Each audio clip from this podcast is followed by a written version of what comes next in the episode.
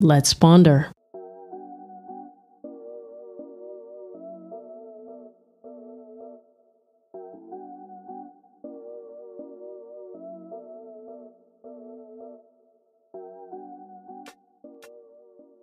You know how a lot of companies provide solutions that their customers struggle to connect with? In short, a lot of these ideas are great, do not get me wrong, but usually they are executed poorly or lacking depth and purpose. Hi there, thanks for tuning in for the Ponder Bites Show. I am Ilse Marie Priscilla, brand strategist and founder of the Ponder Lab, a Netherlands based brand consultancy studio. This is a show where I talk about people and how they behave and react to brands and design. The goal is to help you elevate your brand by familiarizing you enough on certain topics so that you can take that information and communicate your vision properly to your audience. This is a Pondered narrated episode. These episodes are where I narrate an article I have already published. For the text version of this and all other published articles, go to theponderlab.medium.com. The link to this exact article will be in the description. Are your clients gossiping about you? On brands and how they connect. Today's topic, like the title says, is brands. Brands are often defined by examples set by loved companies.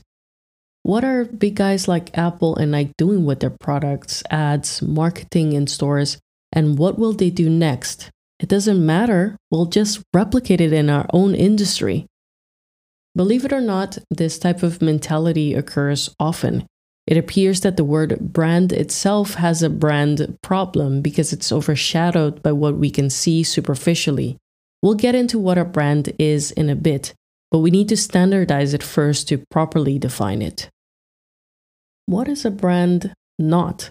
When most of us say brand, we usually think and mean a company, its logo, product, service, website, or even specific colors. Think Coca Cola's red. While these are aspects of a brand, they do not come close to the definition of it. Most of what a brand is is not tangible or visual, but more holistic.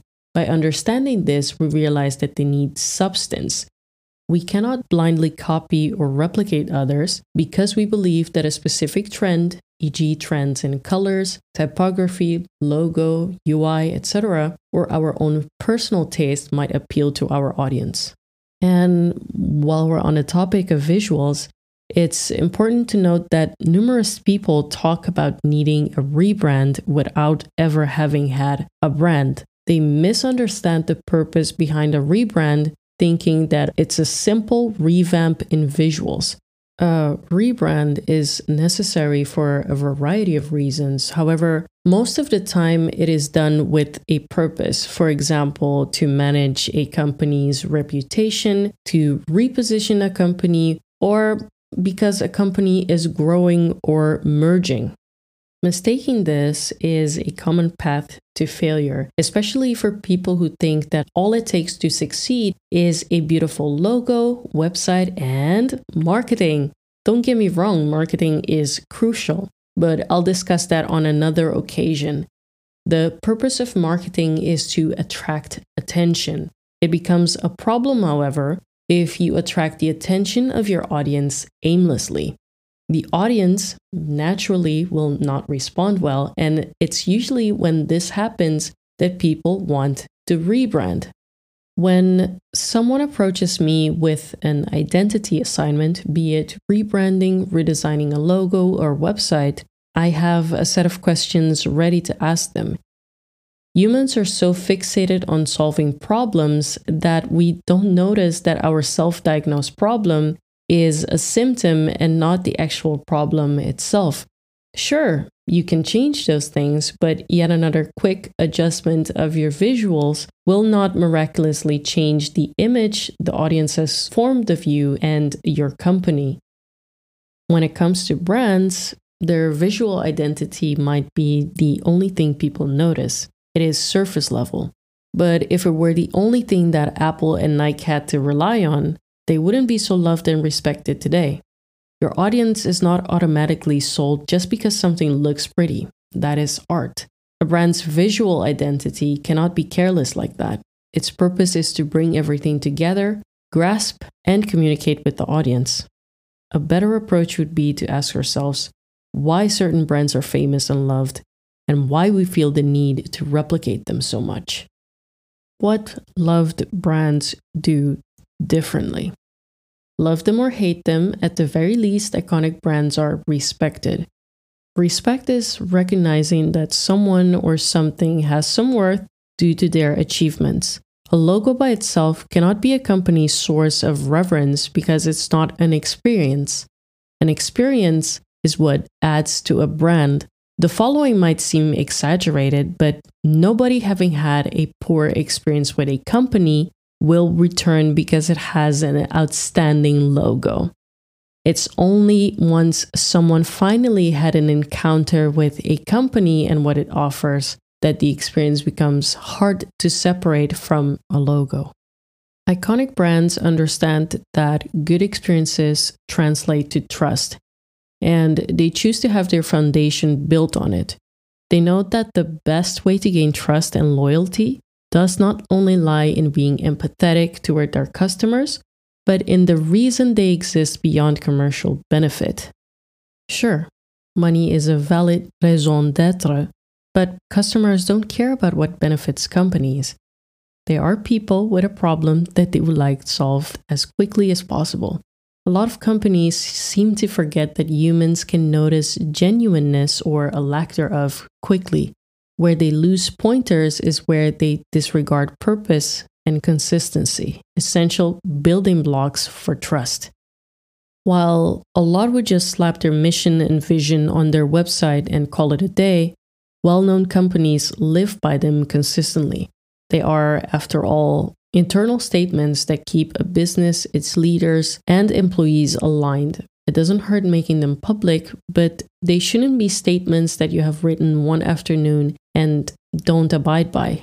They need to be genuine and well articulated from the top leaders, otherwise, it might have the opposite effect. Publicizing your mission and vision is like publicizing your goals and resolutions. People will hold you accountable. What is a brand? As mentioned earlier, the term brand itself seems to have a brand problem, mostly to blame on its intangibility. Because of that, there's no shortage of definitions. Everyone takes a shot at solving the chaos. Two of my favorite interpretations are of former Amazon CEO Jeff Bezos and the dubbed godfather of branding, Marty Neumeier. Jeff states that your brand is what people say when you're not in a room, while Marty says that a brand is a person's gut feeling about a product, service, or organization. Together, they sound like a brand is gossip and how someone treats another after hearing it. Well, sort of. A brand is more like a perception. This perception is driven by emotion that determines the likelihood that someone is propelled or deterred from taking a specific action. Trusting your gut is emotional, and gossiping, be it for the passing of informed or misinformed information, is also emotional. Being social animals, we have both signals ingrained in us, and they are fine tuned to help us survive. Today, depending on circumstances, most of our decisions are not life or death decisions, but deciding on what to purchase in oversaturated industries and markets is overwhelming and can leave us with decision fatigue. So, what do people do when they are overwhelmed? They turn to their default setting, which means seeking deeper connections, both personal and emotional, with what they buy and consume. This is where the earlier mentioned gut feeling comes in to make the choice easier.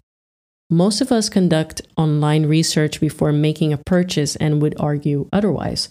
Nevertheless, most of what we do, including the decisions we make, are emotional, not logical. In fact, Harvard Business School professor Gerald Zaltman says that 95% of all purchase decisions are done in the subconscious.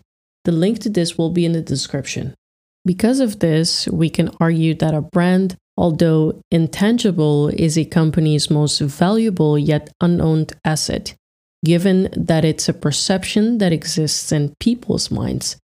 Each person perceives and experiences what a company does differently. So, in a way, a company can have different brands living within various individuals. It sounds abstract, but essentially, the audience owns the brand and it is what they say it is, not what a company says they are. As mentioned, today people crave deeper connections, but there's a caveat. If a company is dishonest or unable to manage expectations properly, news that in the past would spread over a small town would now get around quicker and further. A single tweet from someone can completely flip one's business upside down. Thus, as Marty Neumeier discusses in his book, The Brand Flip, the power shifted from companies to their audience instead. Not having a brand doesn't mean that you are excused from this. People have opinions and will perceive you a certain way, whether you intentionally create your brand or not. It's not all hopeless though. Through a process called branding, a company can make a reservation in the mind of its audience and nudge their perception to coherence. How brands connect. Brands connect by being human centric. The actual term is brand anthropomorphism. It is a brand becoming an entity with traits, characteristics, and a personality just like us. See, humans have a self obsession. They love to see themselves represented in and associated with certain things, even though their peers don't perceive them that way. Think of seeing someone on the street and thinking, that person seems cool. I want to hang out with them. Depending on who you are, you might actually walk up to them and strike up a conversation. And it works. Neither of you can explain what you particularly like about one another, but all you know is that something about the way they talk, walk, behave, and what they wear and smell like intrigues you.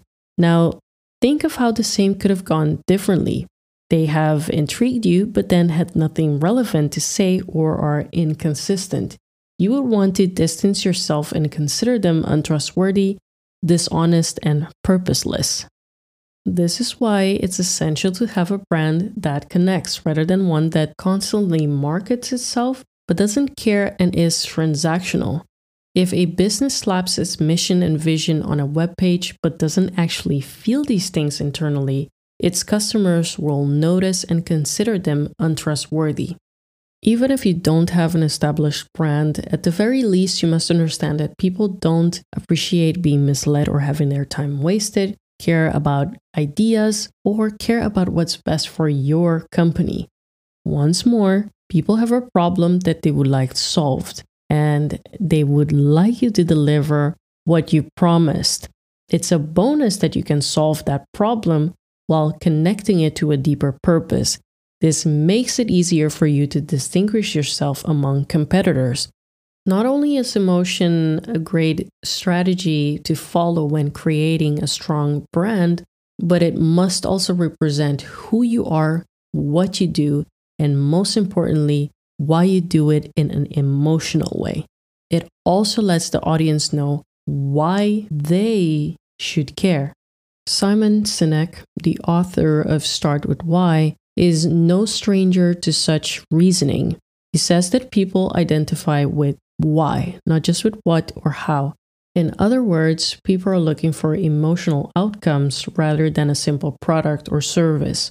Why communicates to the emotional part of our brain, the limbic system, that long precedes our much younger and less developed logical thinking part, the neocortex.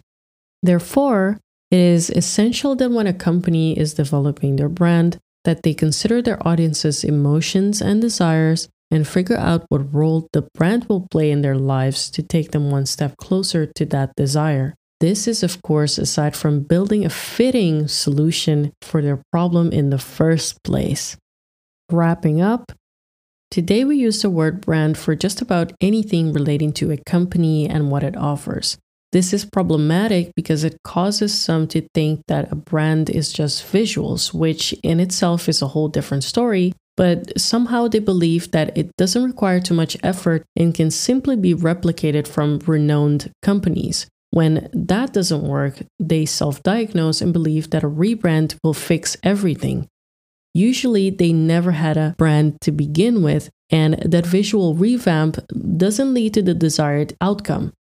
We couldn't be more wrong about the importance of a brand.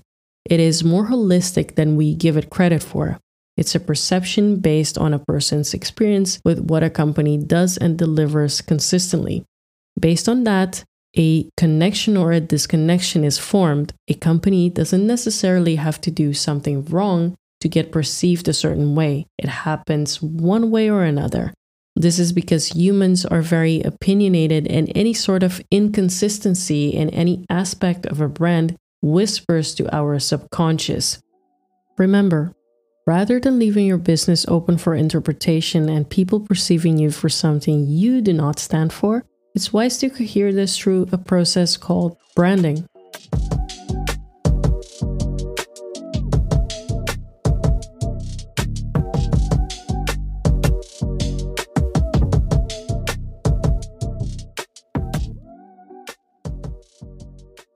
Thanks for listening. Hopefully, this prompts you to take your brand more seriously. Have you heard something here that sparked an interest? Please leave a rating and consider following or subscribing wherever you get your podcast so you won't miss anything. This has been Ponder Bites. I am Ilsmarie Priscilla. Learn more about my consultancy studio, The Ponder Lab, by visiting theponderlab.com. That is theponderlab.com altogether. This song is Waveform by MSC from Unminus. Thanks again. See you next time.